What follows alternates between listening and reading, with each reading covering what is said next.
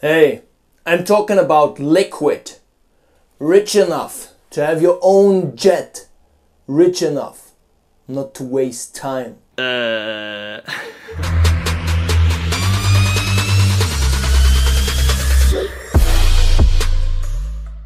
Wondering whether you are an investment banker or even how to behave like one? Well, look no further. In this video, we're going to analyze exactly what are the top signs that you are an investment banker or how investment bankers behave and whether you are going to be an investment banker based on your behavior. Plus, in the end, we have the ultimate rapid fire test to determine whether you are investment banker material or not. So if you pass this one, you're good to go for bulge bracket. Top sign number one that you are or are going to be an investment banker. Your clothing style. Okay, so here we see an example of a normal human being. And to be very honest with you, this is something you want to avoid at all cost. Don't do it. Alright, I mean, here's a normal consultant. Huh? He's attempting to look casual in front of his client that he's selling a digitization strategy to. Mm, hardly working. This, ladies and gentlemen, is a proper investment banker. Five important points here to note down. First of all, the tie needs to be Hermes. Secondly, the watch, of course, Rolex. Thirdly, monk straps should be on point. Or in summer, wear loafers. You can also turn up on a yacht like that. Fourthly, complete the look with a nice pochette. And most importantly, last point, never, I repeat, never forget to add at least one Patagonia clothing piece. Top sign number two that you are or are going to be an investment banker. Your favorite activity.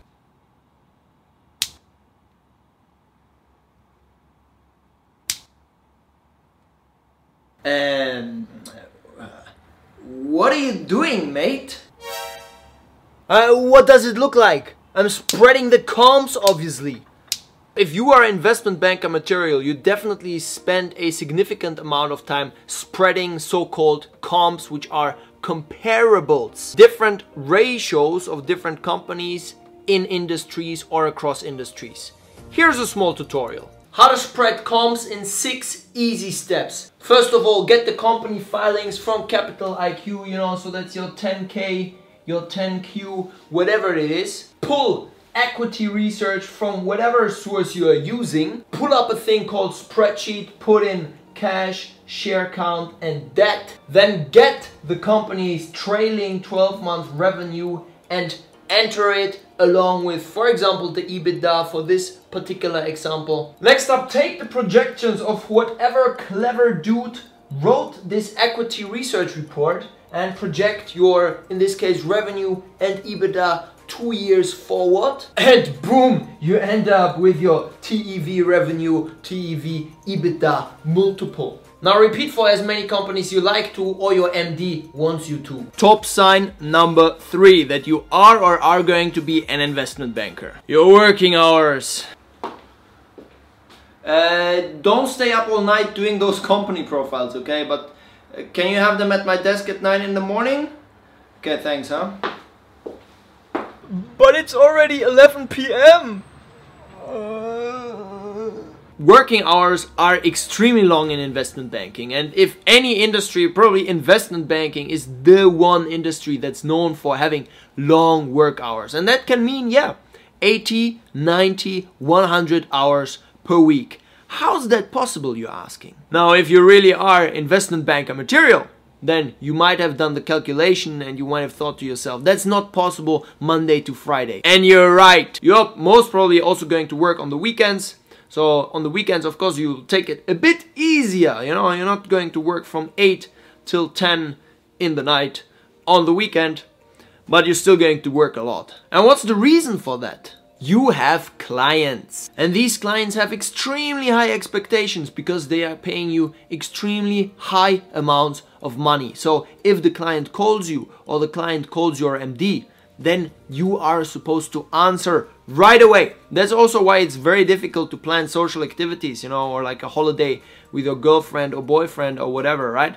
It's difficult. The one good message for you is the more senior you become, the better that gets. Top sign number four that you are or are going to be an investment banker. Excel. Okay, now let me just quickly run the most useful Excel macro here just using my keyboard. Boom.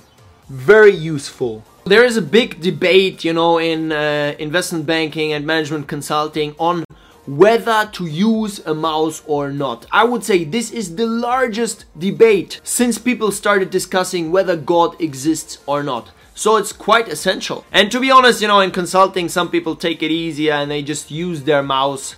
so weak. But in investment banking, I would say it's even more common to not use the mouse and feel very cool about it. So it's actually quite straightforward, you know, there's a pretty clear correlation between Excel expertise and the usage of the mouse. And it goes like this, you know, as you use, as your expertise increases, you know, the usage of the mouse decreases, but then there's this point where you think, is it really worth it? You know, should I really learn all of these shortcuts? Then you think to yourself, absolutely it's worth it, right? And then it keeps decreasing. So that's more or less the correlation here.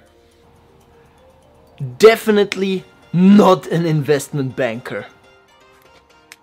Much better.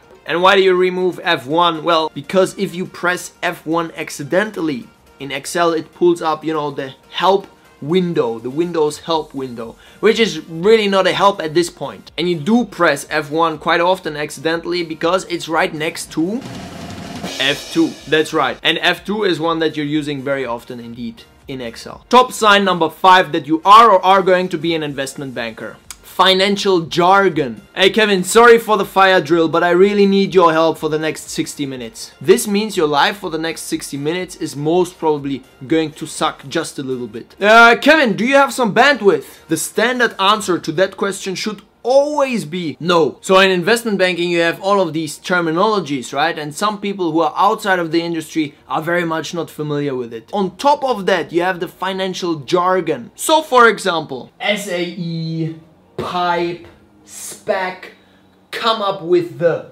WACC in your head and calculate a perfect DCF. And let me give you what that means in a second. Pipe is a private investment in public equity.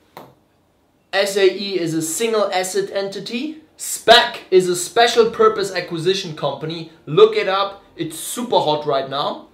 WACC, of course, weighted average cost of capital, and DCF, the discounted cash flow.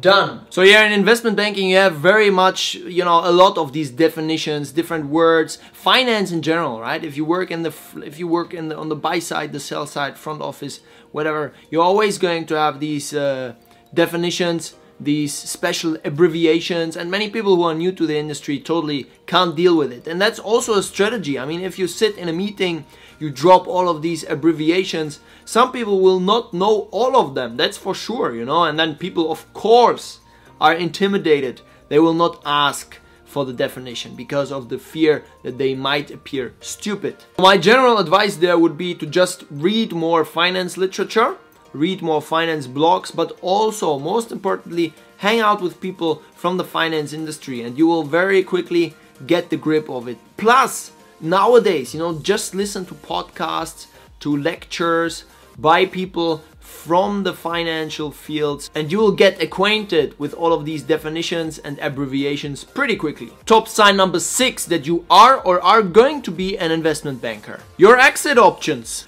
Alright, exit options, my friends. There's two options for you, okay? Just two. Private equity or hedge funds. This guy over there that was stupid enough to start a company for himself, look at him! His salary got slashed and he has no equity value to show for that. The only time it is worth starting a company is when the story you're telling to investors is so much on point that they are going to pour millions and millions and millions into your startup already pre-series A. Great. Now you don't really care about whether the startup fails or not, you know. On paper, you're a millionaire. Perfect. Other than that, you have two options typically coming out of investment banking, or else those are the two desired paths, right? Hedge fund or private equity. That's it. And to be honest, for both of them, you are well on your way to become a net worth millionaire before age 30. So those are great options. Okay, here comes the ultimate rapid fire test to see if you are investment banker material. Your favorite pickup line? An actual line. What to do with the VIX? Short it. This thing here. Three words most often used by your superiors? Please, fix, thanks. Your favorite readings? Principles of Corporate Finance by Brealey Myers and Allen and Investment Banking, Valuation, LBO and M&A by Rosenbaum and Pearl. And finally, what's your life motto? Models and bottles.